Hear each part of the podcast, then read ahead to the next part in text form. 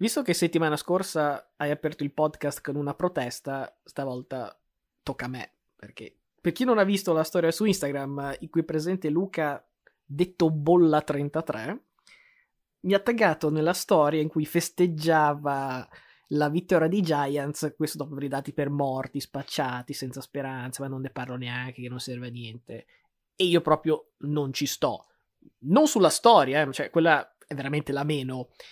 Ma chi ha votato per i due terzi, che quello che ha fatto lui è sportivo, è assolutamente abbacinante. Voi mi avete deluso. Giustamente tu hai ripostato la storia che io avevo taggato, giu- avevo taggato anche la pagina di Palla 2. Tu giustamente l'hai ripostata facendo partire il sondaggio e il sondaggio ti ha zittito, quindi tutto secondo i piani, io festeggio e Palla 2. No, fermi, eh, calma. No, no, no, perché so che tu vuoi tirare corto il discorso, ma no, perché di cosa parlavamo poi settimana scorsa? Da dove si era da dove si era originata la lamentela dalla famosa coroncina, no? Poi sta settimana siamo ripartiti 0-0 con i pronostici, di nuovo è partita la fuga, quindi siccome abbiamo capito che eh, siamo un podcast antisportivo, settimana prossima anziché mettere la coroncina sopra il mio nome, la corona sarà più grande dei pronostici, non si leggeranno neanche perché sarà tutta corona. Beh, ma io sono felicissimo di aver scambiato questo vergognoso 3-3 nei pronostici con una vittoria dei Giants e un dollarone portato a casa grazie al mitico... Non dirlo, non dirlo, non dirlo. lo, voglio... lo sto per dire, lo sto per dire, Julio Jones.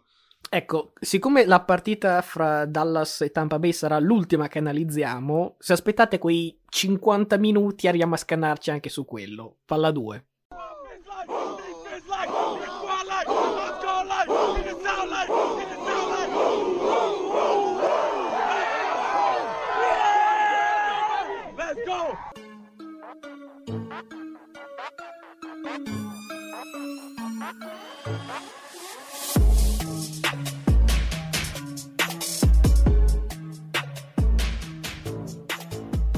Eccoci quindi qui pronti per sforare in una maniera totalmente indecorosa, oltre che fortunatamente non passare alle mani unicamente perché non siamo nello stesso luogo. Siamo arrivati alla puntata numero 144 di Palla 2 giusto perché appunto non siamo nello stesso posto, se no sarebbe già finita dopo Minnesota Giants da cazzotti. Io sono sempre Luca Bolognesi. Io sono Matteo Venieri alla ricerca di una bambola voodoo, quindi se siete eh, come dire, dediti all'occulto, mandatemi una, una, una bambola. Ma, ma, io sono felice così, cioè, abbiamo, abbiamo fatto una stagione sopra le aspettative, vinto la prima di playoff. Adesso possiamo andare serenamente, tornare serenamente a casa in vacanza e poi ci ripensiamo al prossimo anno hai messo le mani così avanti che noi partiamo con l'AFC e tu già adesso vedo i polpastrelli che si espandono, che cioè, i Giants arriveranno fra mezz'ora, ma tu già adesso mani avanti proprio come a più non posso. Eh, mi sembra giusto. Comunque c'è da dire molto anche sull'AFC perché, cioè, pronostici presi come al solito in un, delle maniere che non hanno un senso, però... Eh. Esatto, perché Partiamo, partiamo con i Bills, queste le, le analizziamo di, di, seeding, diciamo, rispetto a chi giocava in casa. La prima partita è appunto quella dei Bills che battono 34-31 i Dolphins in una partita tirata non solo, anzi, non solo e non tanto più di quanto pronosticabile, ma tirata p- proprio per una serie infinita di errori autoinflitti. Buffalo sostanzialmente gioca due partite. Una che diciamo è il primo quarto, anche abbondante, inarrestabile, dominante in tutte le fasi. Non a caso lo score dice 17 a 0. L'altra, che dura di più e diciamo all'apice fra gli ultimi 7 minuti del secondo quarto e i primi 7 del terzo quarto, è la partita in cui loro giocano il peggior football della loro stagione 3 punt, 2 intercetti, uno strip sack ritornato in touchdown, parzialone di Miami 24 a 3 e sotto a inseguire. I Dolphins, per carità, non hanno neanche giocato male senza Tua, ma senza tutti quei regali letteralmente non sarebbero mai tornati in partita, cosa che è palese perché basta vedere ehm, il play by play con la lista dei drive di Miami. Quando iniziano dietro alle proprie 40 yard hanno un touchdown e 9 drive che finiscono o con un punt o con una palla persa. Quando partono dalle 40 in su e di solito è proprio direttamente in territorio Bills, hanno sempre drive a punti, un touchdown e tre field goal. Questo non perché è interessante parlare di Miami, che tanto la salutiamo e la ritorniamo all'anno prossimo, ma è importante anche in proiezione divisional perché fa capire che la sequenza di errori, e non è la prima volta quest'anno, è veramente preoccupante. Perché l'altra sera, e poi ne parleremo anche dopo, no? Tu mi hai scritto in chat che Daniel Jones sembrava Josh Allen. Ecco, in compenso, Josh Allen sembra il primo Daniel Jones perché quest'anno ha 16 intercetti e 16 fumble, nessuno come lui, nessuno male come lui. Contro i Dolphins, anche tutti questi errori, diciamo, non hanno fatto la differenza, non sono costati la vittoria e comunque vittoria che è arrivata a fatica. Già dal prossimo turno pensare che possano avere il lusso di perdere questi palloni e comunque uscire vincitori, insomma, comincio a dubitarne.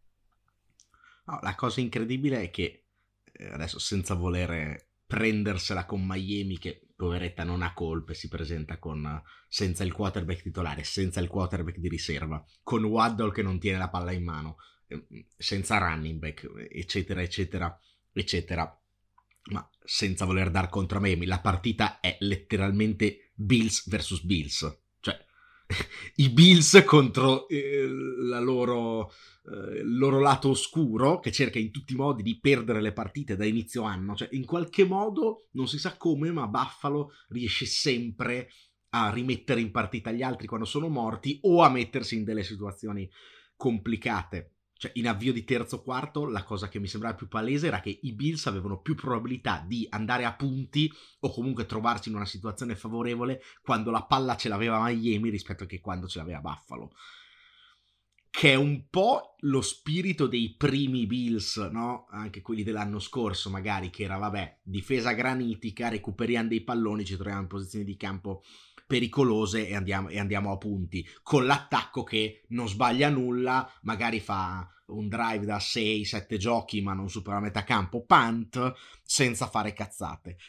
L'evoluzione no, c'è stata inizio anno, quando abbiamo detto, no, dopo la partita di playoff dell'anno scorso, adesso Josh Allen può essere quel fattore in più, gli si può dare più responsabilità, eccetera, è solo che siamo passati dal Josh Allen amministratore che ogni tanto deve fare il big play a un giocatore un po' sbrodolone che rischia di perdere delle partite che sostanzialmente basterebbe fare il compitino per vincere anche in maniera larga.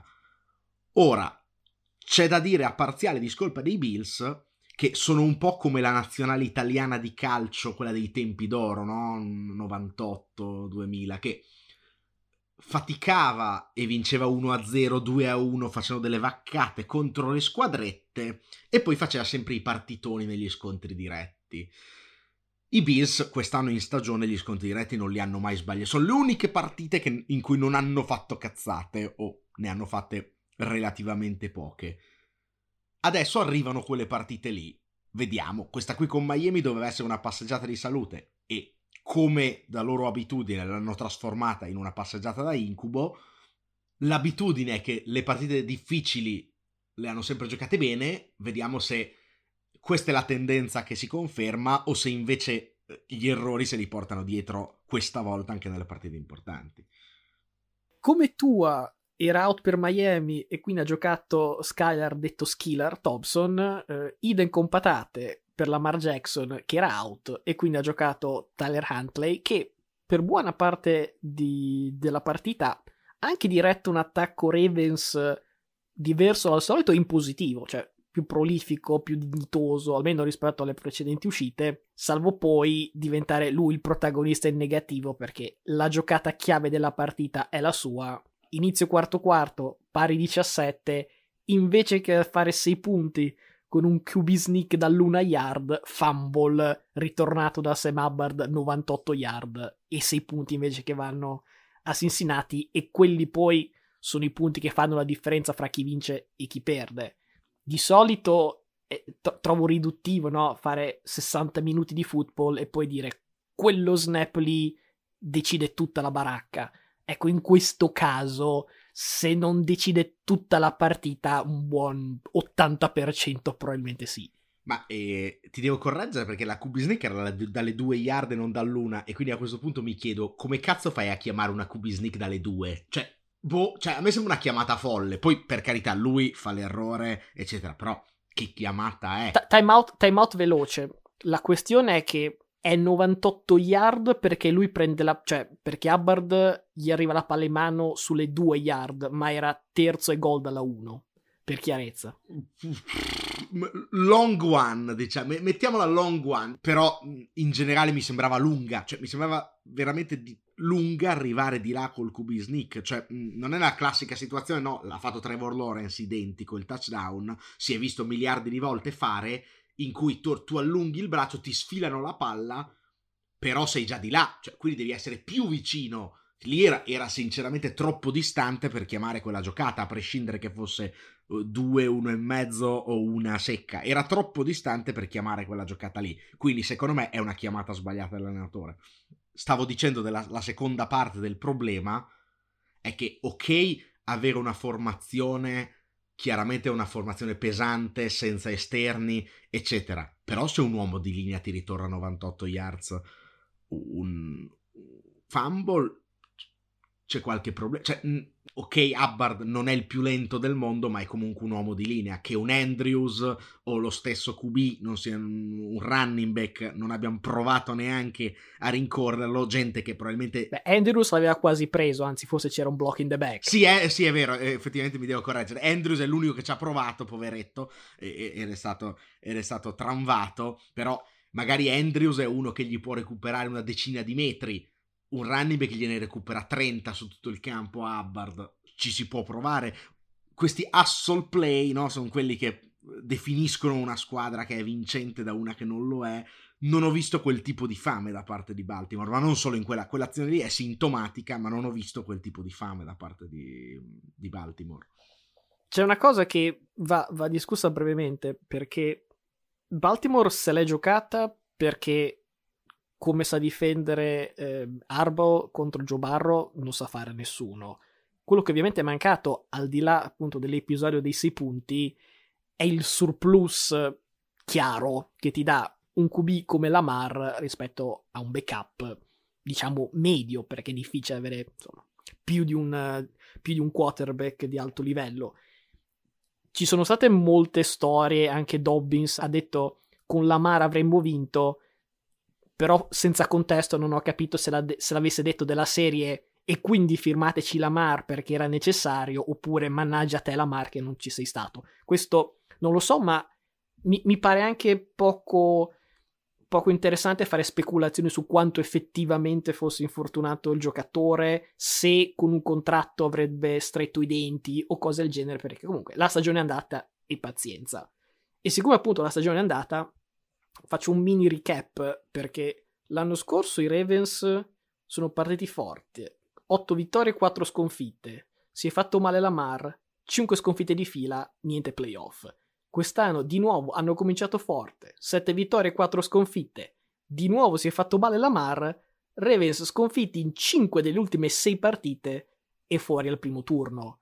Quindi non mi servono controprove per immaginare che con la Mar in campo il risultato potesse essere diverso, ma soprattutto non mi serve un altro anno infarcito di sconfitte evitabili per ribadire che senza la Mar questa squadra non va da nessuna parte. Anche perché, e dopo ne parleremo forse nella prossima puntata, dipende coi tempi, ma se guardate i quarterback rimasti nei playoff AFC, Mahomes, Barrow, Allen e Lawrence. Quindi l'idea di dire, vabbè, Lamar lo lasciamo andare, lo tradiamo quello che è, riproviamo a far partire la baracca con un, con un rookie, con un, come dire, con un quarterback mestierante, cioè mi sembra che la Lega in questo momento, almeno quella conference, stia dicendo proprio il contrario, che se non hai un giovane QB di livello MVP, fai fatica a competere a quei livelli.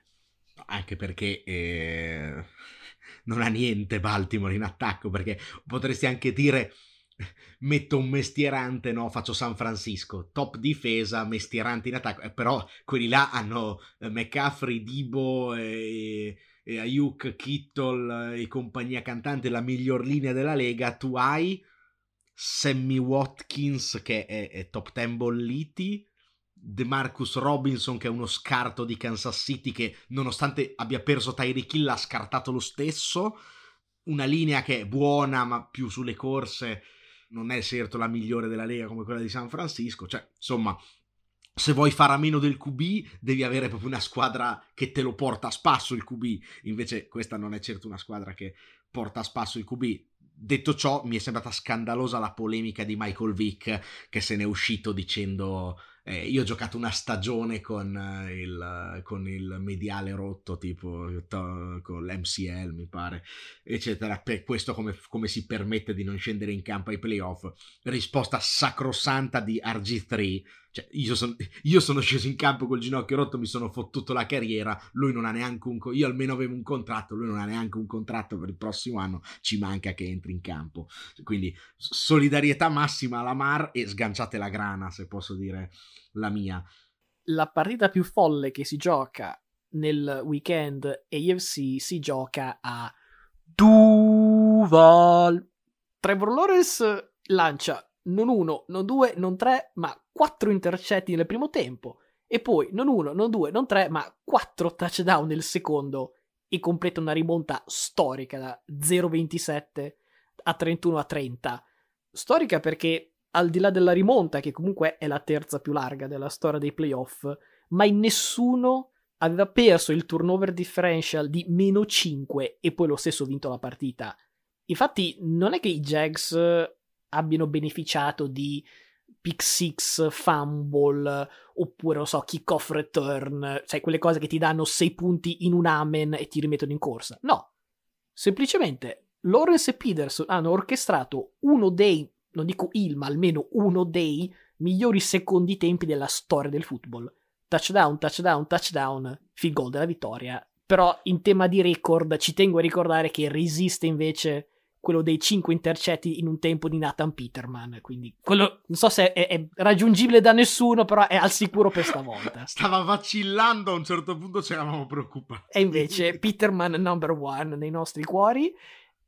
Al di là dei numeri, eh, le, le chiavi della partita poi sono le stesse che avevo previsto, cioè il gap fra i due quarterback non è così netto. Io non mi metterei oggi a discutere se sia meglio Herbert o Lawrence solo per la singola partita, però insomma, quantomeno qualche settimana fa l'avevo buttata lì dicendo top 10 quarterback Lawrence. Sentivo mugugni dall'altra parte della, della cuffia. Stavolta mi sembra che sia abbastanza mm, più solidificata questa, questa cosa.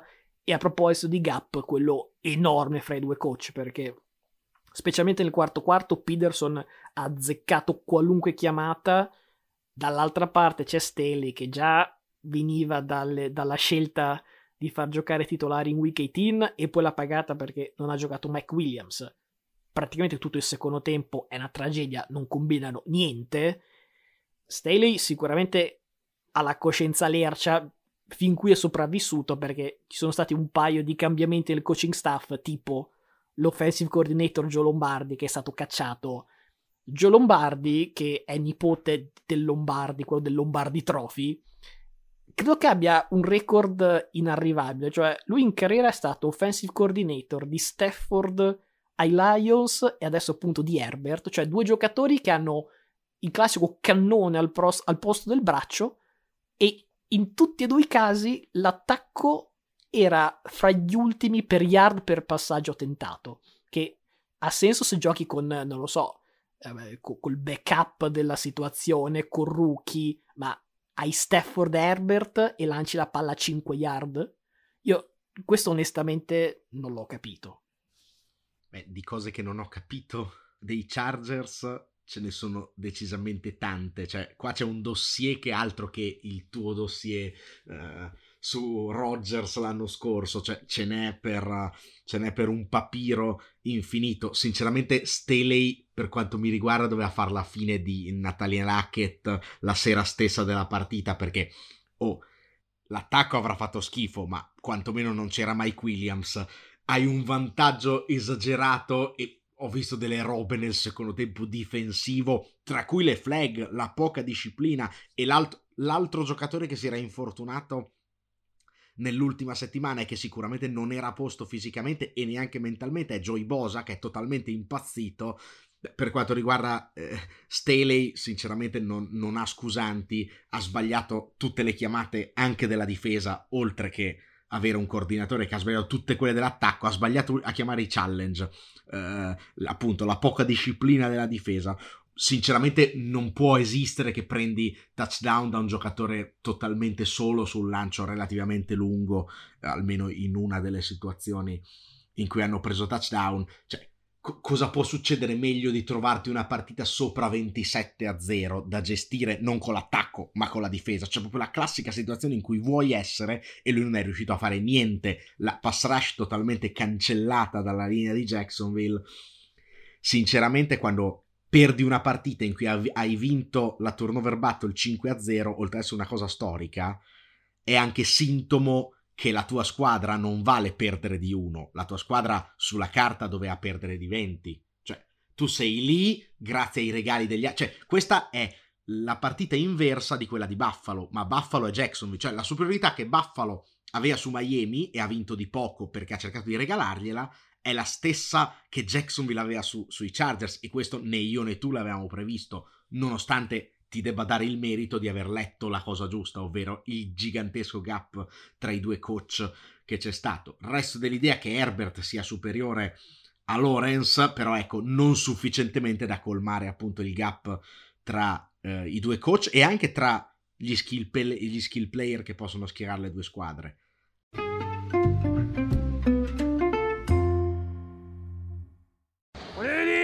Ready?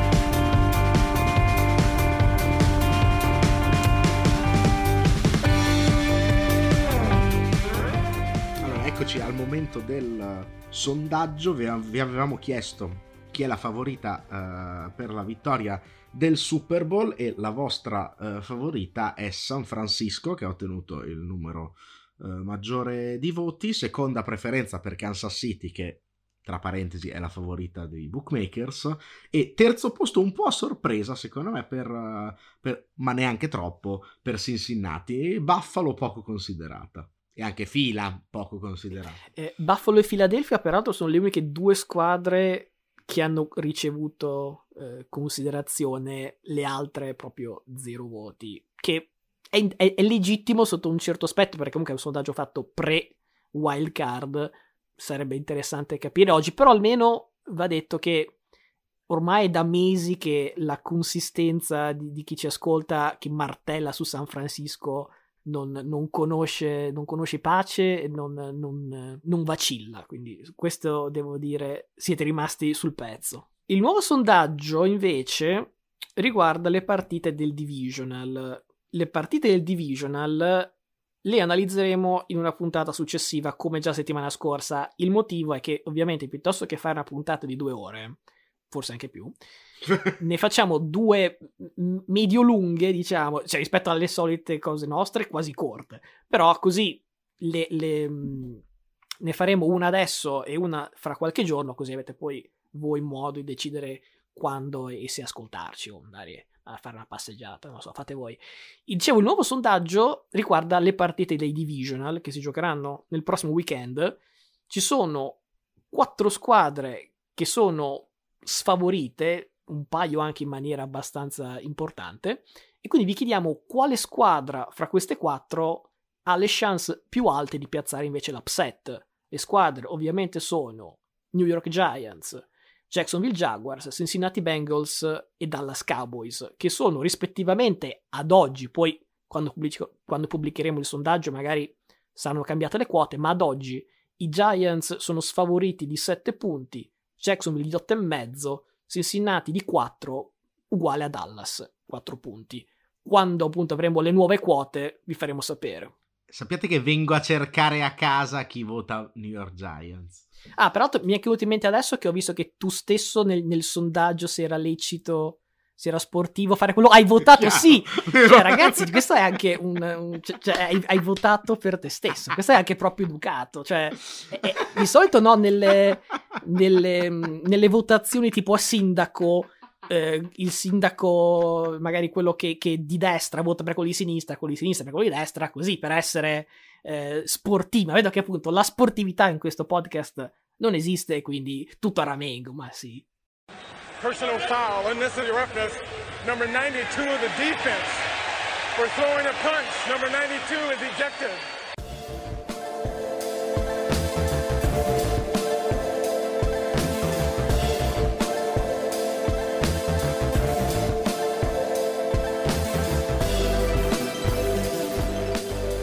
Passiamo in NFC con una larga vittoria di San Francisco su Seattle che è una partita che ha visto vincere la squadra che ci aspettavamo. Però sotto molti aspetti non come ci aspettavamo. Perché non fatevi ingannare dai 41 punti finali. La partita la vince, quantomeno la svolta la difesa di San Francisco quando piazza la zampata decisiva con lo strip sack su Gino Smith in red zone. Da lì girata l'inizio della partita. E il fatto che la giocata chiave venga fatta dalla difesa di San Francisco non è quello che stupisce. Stupisce che nel secondo quarto la difesa di San Francisco ha subito il numero maggiore di punti in tutto l'anno, 17. Da lì poi, appunto, strip sack e la difesa di Denico Ryan torna a quella che conoscevamo, giù la saracinesca, togliamo anche eh, il, il, touchdown in garbage time, ma sostanzialmente da lì Seattle non combina più niente e, e la partita appunto va sui binari dei Niners. L'altra cosa sorprendente è la partita di Brock Purdy, perché all'inizio era chiaramente nel fuoco incrociato fra i nervi tesi del debutto ai playoff, che ci possono stare, e una cosa che, come dire, non so se ci può stare, perché comunque è, è, è creata ad hoc, non è soggettiva o preda del momento, perché Shannon ha un play calling totalmente diverso dal solito. Perché noi siamo abituati alla solita miriade di screen pass, jet sweep e compagnia.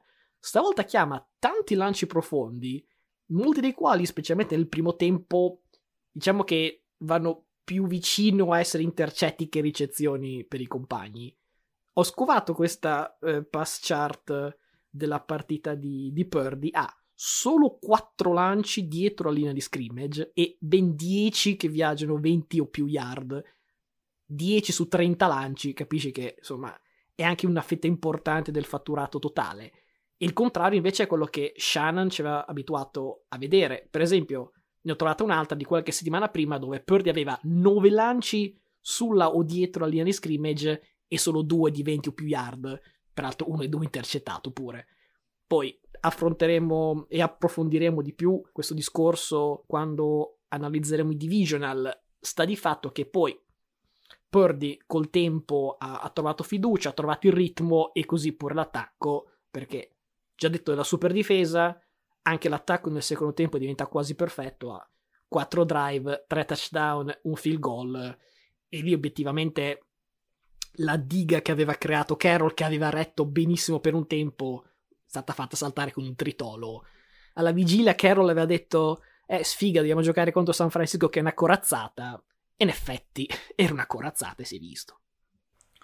Eh, questa è la partita che non ho visto uh, di, di, di, tutto il weekend.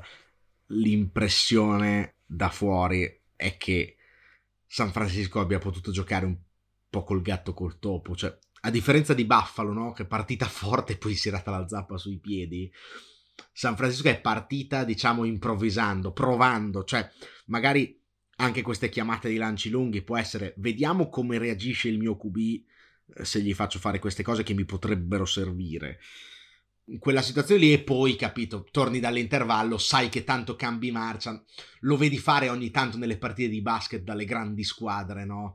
Primo tempo sornione dove magari ai punti dici minchia dovevano, sarebbero dovuti essere sotto di 10 e sono sotto solo di 2 infatti poi dilagano nel secondo tempo. Questa è un po' l'idea che mi ha dato l'andamento del punteggio. Penso che solo il campo e le prossime sfide diranno se San Francisco ha veramente qualche problema strutturale o è semplicemente talmente una grande squadra da potersi permettere di fare eh, il primo tempo sornione un po' alla Kansas City, no? Che qualche anno fa era solita partire 0-20 e poi vincere 40-20.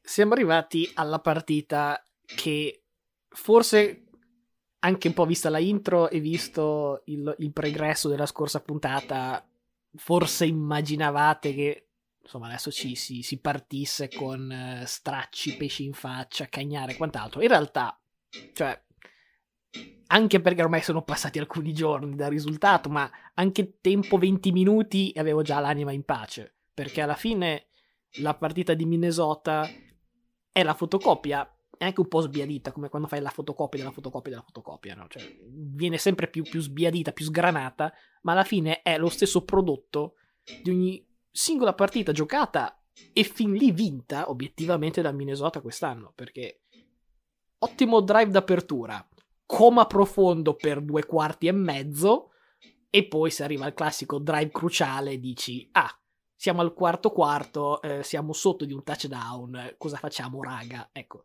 per 11 volte su 11 eh, queste partite punto a punto hanno detto bene a Minnesota, stavolta no, che voglio dire, per la legge del, dell'equilibrio universale ha assolutamente senso, anzi, doveva succedere già più volte in passato.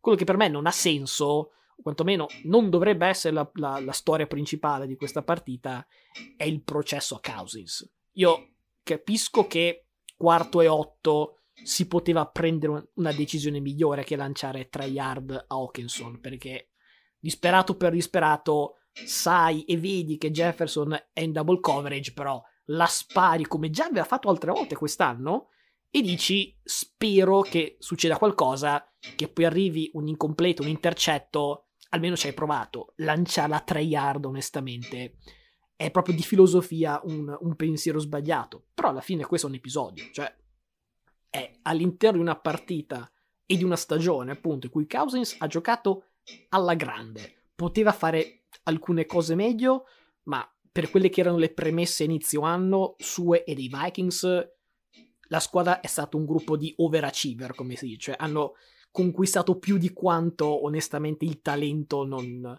non dovesse consentire sulla carta. Se vogliamo cercare un responsabile, cioè basta puntare il dito a caso in difesa ne troviamo già, già bizzeffe.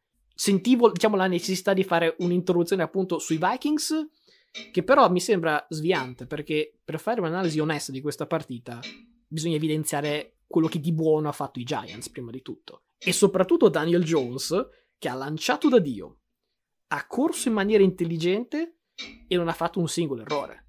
E ne avevamo già parlato, specialmente inizio stagione, ma insomma, uno dei, dei temi di quest'anno è quanto abbia cambiato la vita aver preso Brian Dable e cacciato Joe Judge. Perché lui ha preso in mano la stessa squadra che più o meno in queste settimane, un anno fa, eh, Joe Judge faceva fare QB sneak su terzo e nove, se, letteralmente senza un motivo. La squadra è quella, l'ha trasformata in tutto per tutto, non nei giocatori ma nella mentalità. In compenso è successo anche il contrario, perché Judge è andato a New England, ha messo le mani su un altro Jones che è Mac non Daniel, e di nuovo ha fatto disastri. Quindi mi sembra di notare che se i Giants hanno fatto male in questi anni, che il talento non era immenso, però anche chi lo dirigeva era un discreto incompetente. E per chiudere no, il discorso fatto prima su, con Buffalo, è veramente palese che Dable abbia preso la, la conoscenza e anche la tattica no? del lavoro fatto con Josh Allen e l'abbia trasferito su Daniel Jones, perché proprio si vede come in diverse circostanze l'input fosse hai una lettura, forse anche due, e poi parti. Non a caso ha chiuso sette primi down con le proprie gambe Daniel Jones. Minnesota non ci ha capito niente perché nel primo tempo veramente ha fatto quello che voleva Jones, però ha fatto quello che voleva anche con i suoi lanci, cosa che non si era vista così tanto spesso neanche quest'anno. Quindi io sono letteralmente eh, ho raggiunto il nirvana eh, su, su questa partita e anzi, non esagero se dico che sono contento che abbiate vinto voi. Perché fra la sconfitta, il drop di Slayton su terzo down, il roughing the passer a, a Lawrence, oggi sarei stato insopportabile, quindi ben venga che vincano i Giants e siamo tutti più felici. Eh, il rotolo the passer è veramente un altro fischio scandaloso che si aggiunge a quelli di prima. Però penso che di entrambe le squadre si possa dire che sono beh, i Giants proprio la dimostrazione ma in parte anche Minnesota, come hai detto tu, è una squadra che ha raggiunto più di quello che doveva per il suo talento.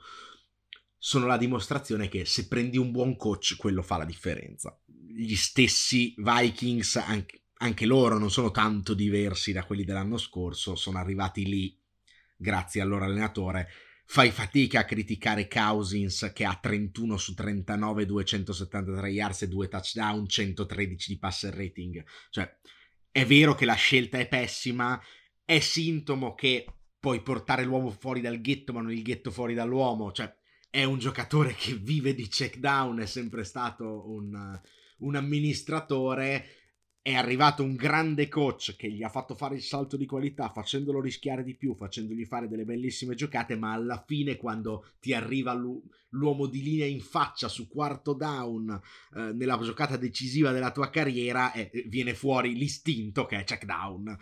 Eh, purtroppo così è stato, però ovviamente non si può mettere in croce, cioè è quel giocatore lì, non è Mahomes, cioè, eh, quindi non, non ti puoi aspettare che vabbè, uscisse dalla tasca e lanciasse quella Eli Manning che eh, esce da 4 sec e la lancia eh, sul casco di David Tyree cioè eh, dopo esce appunto l'istinto e quello purtroppo non si può allenare l'istinto è, è il giocatore Cousins ha fatto una grandissima stagione ha i suoi limiti e quelli sono insormontabili secondo me il problema è aver preso 30 passapunti dai Giants che quest'anno quante volte li avevano segnati? Due? Tipo? È ovvio che l'avevano segnati verso fine stagione, una squadra che ha finito con l'attacco in crescita, però cioè, se i tuoi cornerback si fanno battere costantemente da, non so, possiamo dire che sono il miglior, il miglior ricevitore dei Giants, è tipo il, il cinquantesimo della Lega e, e, il suo socio sarà il cinquantaduesimo,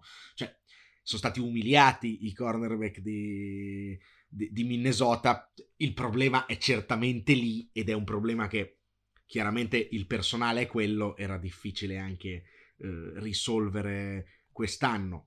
Per quanto riguarda i Giants, mi preoccupa, mentre sono molto felice della crescita offensiva, che perché inizio stagione certo non era questo, eh, neanche Daniel Jones, mi preoccupa invece il calo della difesa, che non ha retto così bene come mi aspettavo. Cioè, sicuramente pensavo di perdere all'ultimo drive, come siamo andati vicinissimo a fare, però pensavo di farlo, non so, cioè 21 a 20, non, non di concedere 24 più l'ultimo drive che poi non si, è, non si è concluso e essere noi a 31. Quindi ci sono delle cose di cui essere felici e delle cose di cui essere meno felici. Eh, chiaramente con questa difesa contro Philadelphia vai pochi in là, però oh, come ho detto prima, mi godo la vittoria, siamo felici, non avevamo nulla da perdere contro Minnesota, non avremo nulla da perdere neanche settimana prossima, stagione nettamente sopra le aspettative e un Daniel Jones che a sto punto però insomma bisogna anche tenere perché ci hai fatto un lavoro sopra e, e, non ha senso buttarlo via.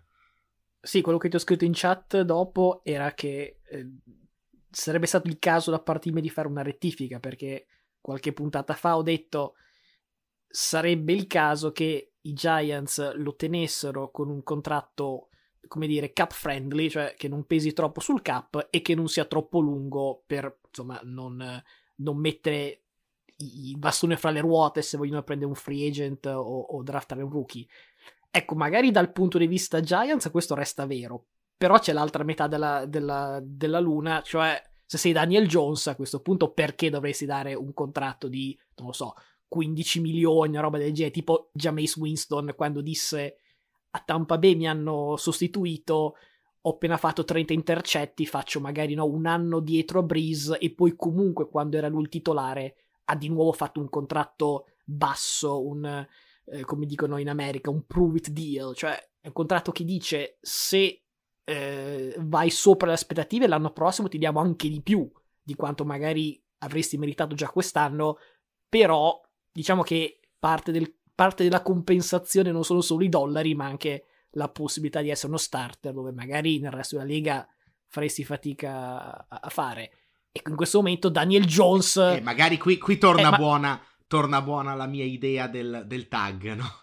Perché eh, gli dai tanti soldi, però appunto hai un altro anno per testare se veramente li vale. O è stato il primo giocatore della storia con più di 300 yards, più di due touchdown e più di 70 yards corse nei playoff. Cioè, non l'aveva fatto Lamar, non l'aveva fatto uh, Kaepernick, cioè, insomma, mettici le 70 yards unite di corsa, unite al resto della prestazione eh, sia veramente fuori di testa. Ripeto, fuori di testa molto aiutato la difesa di Minnesota, però è sicuramente un giocatore che sta chiudendo la stagione in crescita. Manca un'ultima partita e voglio cominciare da dove avevamo finito, cioè un piccolo dietro le quinte, perché io già mentre facevo l'editing della, di due puntate fa, mi sono reso conto, riascoltandomi, di aver dato troppo peso ai problemi dei Cowboys e meno a quelli dei Bucks, Nonostante, forse anche per non ripetermi, perché io dei problemi dei Bucks ne parlo da mesi e mesi, del funerale famoso e quant'altro, però in quel momento, no, settimana scorsa, la storia più, diciamo, più accattivante era Dak Prescott è una macchina di turnover e, e su questo concetto ho calcato e ho detto, diciamo, in chiusura, per questo motivo faccio fatica a vedere Dallas come favorita. Poi, queste, queste parole, questi, questi fatti hanno un po' marinato nei giorni successivi e alla fine, quando è stato il momento di fare pronostici, ho scelto i Cowboys vincitori. Vedendo poi la partita lunedì sera ho capito due cose. Che Dallas ha fatto il contrario di quello che all'inizio mi aspettavo e Tampa Bay ha fatto anche peggio di quello che temevo. Partendo dal basso, quanti processi abbiamo fatto il, il martedì quando registriamo noi ai Bucks dicendo hanno problemi in linea, non sanno correre e l'unica speranza, l'unica ricetta per il successo è sperare che la difesa li tenga a contatto fino all'ultimo drive disperato, arriva il GOAT, touchdown, vittoria. Ecco, non mi sorprende che le prime due cose di nuovo siano successe, cioè linea al groviera e running game praticamente inesistente, la terza proprio non si è materializzata perché la difesa ha fatto due ottimi drive all'inizio, 3 out, 3 out di Prescott e poi ha ceduto di schianto. L'altro problema, forse inaspettato, anzi in un certo senso mai successo, è che quando Dallas segna il primo touchdown, Tampa Bay ha il miglior drive forse dell'intera partita, quantomeno di quel primo tempo, arriva in red zone, passa la schermata, da quando Brady è a Tampa Bay, zero intercetti in red zone, intercetto. a, proposito, a proposito di, di gufate no? delle grafiche, questa, sta, questa, l'avevo notata anch'io, è stata veramente spettacolare. Diceva proprio nessun intercetto in red zone dal 2019, zero con i Bucks. E quello onestamente insieme a tutti i problemi di prima, insieme al fatto che la difesa ha giocato anche peggio di quanto pensassi, se anche Brady ti tradisce così in red zone, cioè, vai poco in là, infatti quello poi è stato l'inizio della fine. Per quanto riguarda Dallas, per carità, io mi aspettavo che Prescott giocasse meglio delle ultime uscite, sicuramente molto meglio di quanto fatto con Washington. Però non mi sarei mai aspettato di arrivare qui, guardare tutte le partite del, del weekend di wild card e dire eh, il miglior quarterback del weekend è stato Dak Prescott.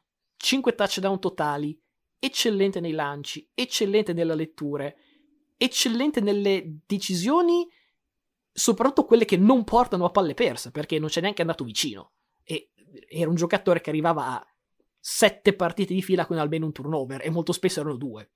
Quindi, questo assolutamente ben oltre le aspettative. Chiaramente non è tutto liscio come l'olio, perché se c'è un cowboy che non ne azzecca una, non è Prescott con le mani, ma è Mayer coi piedi, ma cioè su questo penso metterebbe chiunque la firma. Record 4 extra points sbagliati. Eh, non rovina la festa perché proprio la partita non è quasi mai competitiva già dopo il primo tempo. Però insomma, se, se Dallas era entrata ai playoff con tecnicamente il vantaggio da parte dei bookmaker, ma vibrazioni pessime. Adesso se ne va a San Francisco su un'onda di entusiasmo veramente devastante. In realtà c'è per un attimo quel puzzo di bruciato, no? Perché dovresti essere in una partita che è 4 score, in realtà sei 24 a 0, che è esattamente 3 per 8 e dici, minchia, adesso questi, la difesa si mette a posto, Brady fa tre drive con tre conversioni da due e hai fatto il danno perché hai sbagliato tre extra point. Non succede perché la superiorità di Dallas è sinceramente schiacciante. Hai detto tu tutto.